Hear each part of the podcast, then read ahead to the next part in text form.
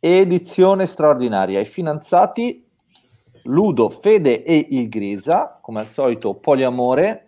Abbiamo, abbiamo qualcosa di importante di cui parlare, ci sono novità d'oltreoceano e il Grisa ce ne parlerà. Ciao Grisa, ciao Fede. Ciao, ciao. Sì, oggi la rassegna stampa in realtà diventa un'edizione straordinaria come negli anni 40-50 quando c'era la notte che usciva in edizione straordinaria perché c'è questo caso piuttosto scottante per chi si interessa del settore, per la grande massa della popolazione per ora è sotto traccia, però secondo noi merita.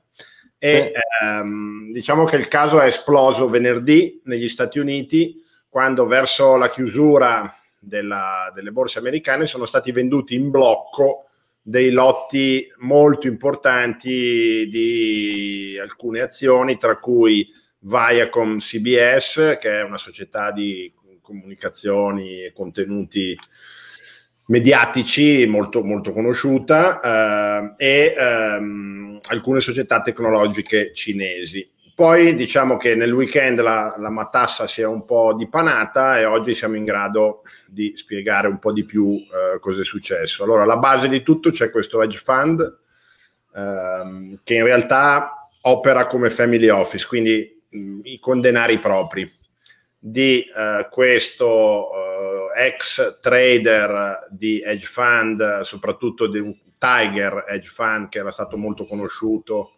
parecchi anni fa, lui è di etnia cinese perché si chiama Wang e uh, aveva a venerdì, almeno a giovedì, asset per 20 miliardi di dollari. Mm.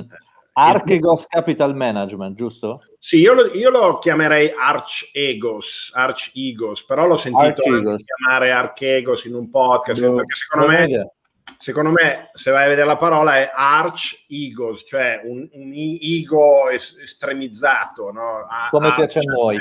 Io, l'ho, io l'ho interpretata così, quindi già questo secondo me ti fa capire il personaggio che c'è sotto, sì, che sì. chiama il stretch fund ego agli estremi mh, esagerati. Ho provato ad andare sul sito e è fuori uso. Eh, non è accessibile. Secondo me hanno già, han già chiuso Baracca e Burattini. Comunque, Vai. Tutta la vicenda eh, sembra che sia originata con il crollo che ha avuto Viacom eh, in borsa tra martedì, mercoledì e poi nel resto della settimana, dove si è praticamente dimezzata di valore a seguito di una serie di analisti che hanno ridotto le stime, insomma il solito, poi forse qualche sospetto di chiamiamo mismanagement, cioè di, di, di, qualche pasticcetto poco chiaro nella gestione. Insomma, fatto sta che questo, che è un titolo tendenzialmente non estremamente volatile, ha perso il 50% del suo valore. Cosa succede? Che uh, gli hedge fund lavorano a leva, come già magari abbiamo raccontato in altri podcast. Lavorando a leva, tu hai un capitale di un miliardo e in realtà investi per 3 miliardi. La perdita ce l'hai su 3 miliardi, no? E quindi poi però ti, si, di, ti diventa praticamente uh, un multiplo del tuo capitale iniziale. Quindi tu molto velocemente, tu gestore di hedge fund, quando le cose ti girano contro, ti trovi uh, a dover uh, calmare chi ti ha prestato quei quattrini, perché sono sempre prestati, in quello che si chiama un po' il margin call, cioè chi ti presta i quattrini quando la tua posizione supera una certa soglia di rischio dal loro punto di vista, ti dicono entra o dammi degli altri soldi. Di- difficilmente loro sono in grado di dargli. È successo un po' la stessa cosa ai tempi di GameStop, di cui avevamo già parlato, quando questi hedge fund che erano short su GameStop a 40 dollari, GameStop è andata a 500, hanno ricevuto il margin call e lì altri tre hedge fund erano andati in soccorso di uno di questo mettendo anche lì mettendo dei, altri soldi. dei miliardi di dollari perché stiamo ragionando in miliardi di dollari. Qui per ora Chiaro, c'è un film che si chiama Margin Call che dovremmo vedere credo. Sì sì. Uh, qui per ora nessuno è venuto in soccorso, quello che è stato fatto è stato di mettere in vendita le azioni possedute da questo hedge fund, ovviamente hanno cercato di evitare di vendere direttamente in borsa perché sennò quando eh, arrivi con un volume importante tutto in un colpo il prezzo crolla. crolla. Esatto, è stato fatto quello che si chiama la vendita in blocco, cioè un... Uh, una banca d'affari, in questo caso erano Morgan Stanley e Goldman Sachs, sono andati a bussare ai loro clienti abituali, principali, dicendo vuoi comprarti un blocco da 500 milioni di dollari dell'azione Pinco Pallino e facciamo questo prezzo X? E questo sì, over è... the counter.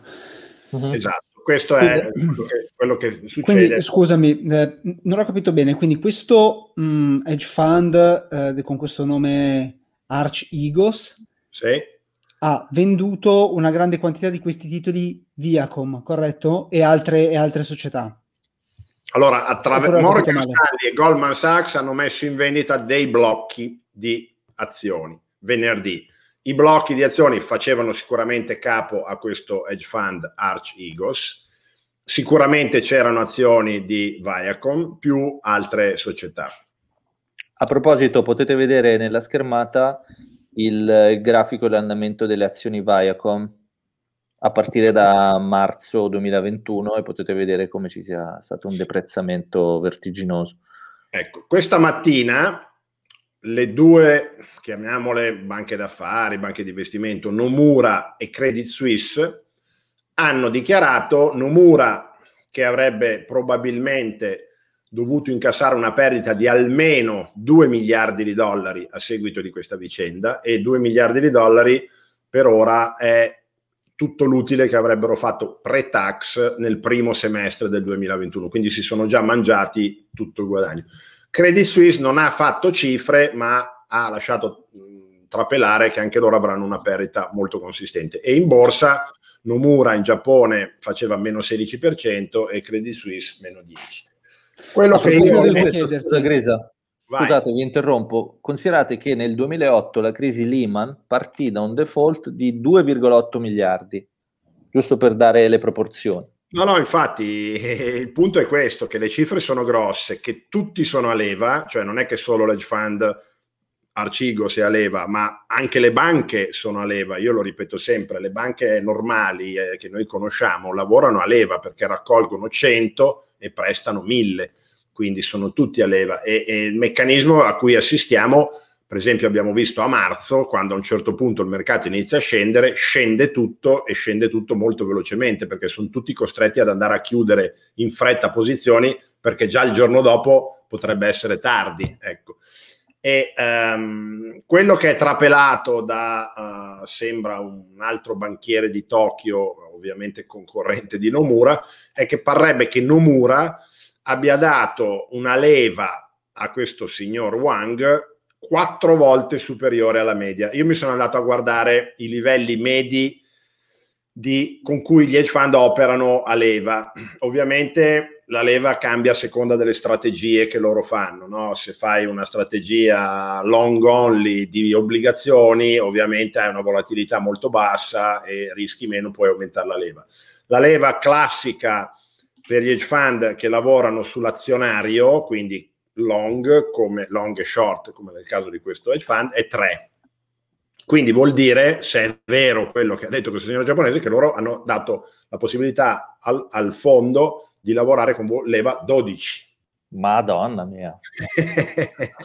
Quindi vuol dire che ogni 100 milioni lui lavorava con un miliardo e 200 milioni e quindi una perdita del 10% su un miliardo e 200 milioni ti ha già mangiato via il tuo capitale, no? perché 120 milioni che perdi sulla leva e tu ne hai solo 100, sei già fuori. Però scusa Gresa, una domanda. Da quello che ho letto sembra che ci sia mistero attorno alla vendita iniziale eh, in riferimento alle azioni di Viacom, cioè chi è che ha venduto per primo? Tu hai detto eh, le banche d'affari, quindi Morgan Stanley. Le banche d'affari per conto dell'edge fund. Cioè... Però quindi questo hedge fund è un, nel senso non dovrebbe perdere, nel senso se lui vende le proprie azioni... Eh no, ha già, venduto, ha già, venduto quando Viacom era già sotto del 50%, quindi lui è stato costretto a vendere perché ah, Nomura, okay. Credit Suisse, Morgan Stanley, Goldman Sachs gli hanno detto scusa stiamo perdendo una valanga di soldi, chiudi. Ho capito, quindi però allora chi è che ha fatto scendere via per primo? Chi è che Viacom, ha Viacom, come ho detto prima, è iniziato a scendere in borsa martedì per, per, questioni indipendenti da questa vicenda. Cioè è iniziato a scendere, sembra, perché è stato abbassato il rating, eh, sono stati rivisti dagli analisti le loro eh, possibilità di eh, crescita. Poi, chi lo sa, magari qualche altra banca, qualche altro hedge fund che sapeva di questa posizione eh, di Arcigos e di Nomura, eh, magari si è premurato di vendere per primo o addirittura di shortare Viacom. Non mi stupirei certo. che un certo. concorrente abbia causato questa vicenda, no? Perché in, secondo me Fede l'ha fatto. Non si fanno più. Erano, ho capito, ho capito, ho capito.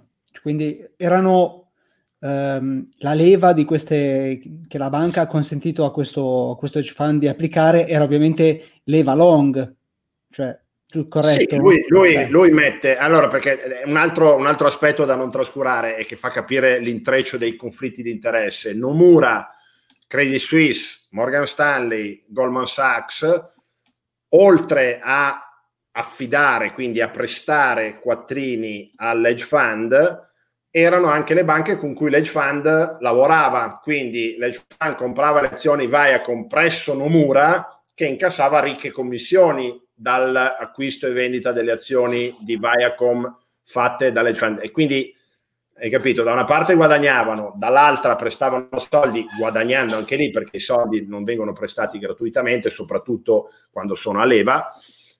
E il problema è il profilo di rischio, come sempre, cioè la capacità di eh, interpretare quello che viene chiamato il cigno nero, cioè in questo caso la discesa di Viacom al di là di ogni immaginabile volatilità, perché il punto è quello, no? se Viacom negli ultimi 5 anni ha una volatilità media del 5%, cioè si sposta di 5 punti in più rispetto al mercato, per dire, eh, qui ti fa uno scostamento del, di 30 punti, tu sei cancellato fuori, no? E però era inimmaginabile. Il problema è che spesso i profili di rischio, i, i, i risk manager non sono in grado evidentemente di prevedere oppure preferiscono correre i rischi per guadagnare nell'immediato. Mettiamola così. Ma scusa Gresa, una domanda che prima facevo anche a Fede. Eh, quando ci sono delle crisi tipo 2008, cosa succede? Cioè, di solito c'è una crisi del credito, no? Perché le banche d'affari devono cominciare a chiudere i conti che potrebbero essere in perdita, non si prestano più soldi tra di loro e quindi c'è un deprezzamento dei valori sul mercato. Ma poi cosa succede? Cioè, dove si trasferiscono i soldi? Cos'è che sale?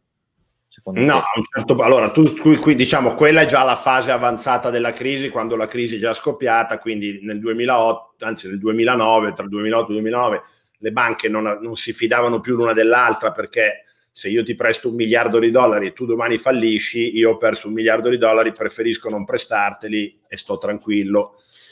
Quindi questa è la seconda fase. Il, il, diciamo, il trigger, il grilletto è sempre l'evento, in questo caso Viacom, eh, allora furono i mutui subprime, no? che a un certo punto il mercato si rese conto che erano pressoché carta straccia perché non erano garantiti da nulla e quindi iniziò a vendere. Quando il mercato inizia a vendere, come sempre c'è l'effetto gregge, cioè tutti vendono, tutti si accorgono perché tutti investono nello stesso modo. GameStop ce l'avevano short 10 hedge fund avevano tutti le stesse posizioni. Eh sì, no? Il titolo più shortato. Per quello, che, per quello che questi di Wall Street Bets sono andati a colpo sicuro perché sono andati a guardare le posizioni short dei 10 più grossi hedge fund, sono andati a prendere i 5 più, più titoli che erano più shortati e, sono, e, hanno cominciato a comprare quelli.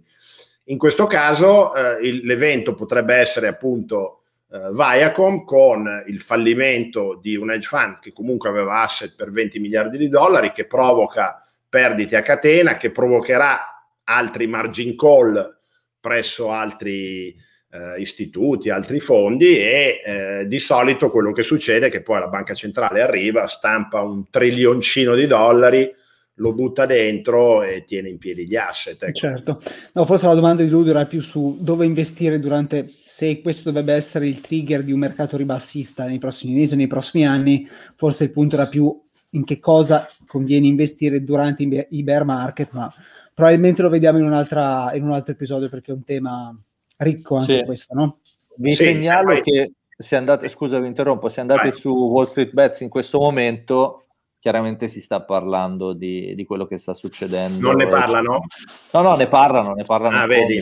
È molto è trending e riporta la notizia di CNBC che dice che Credit Suisse eh, esce dal, dalla posizione US de, di questo hedge fund con significative perdite. Sì, addirittura si, si, parlava di una possibile quasi distruzione della, de, de, della, della, sezione Credit Suisse in America, insomma, perché se, se, tanto mi dà tanto e perdono 2 miliardi di dollari anche loro, poi se, se la, capito, la filiale Credit Suisse non è sicuramente grande quanto la filiale svizzera, ecco, quindi ci sta che eh, queste cose erano già successe.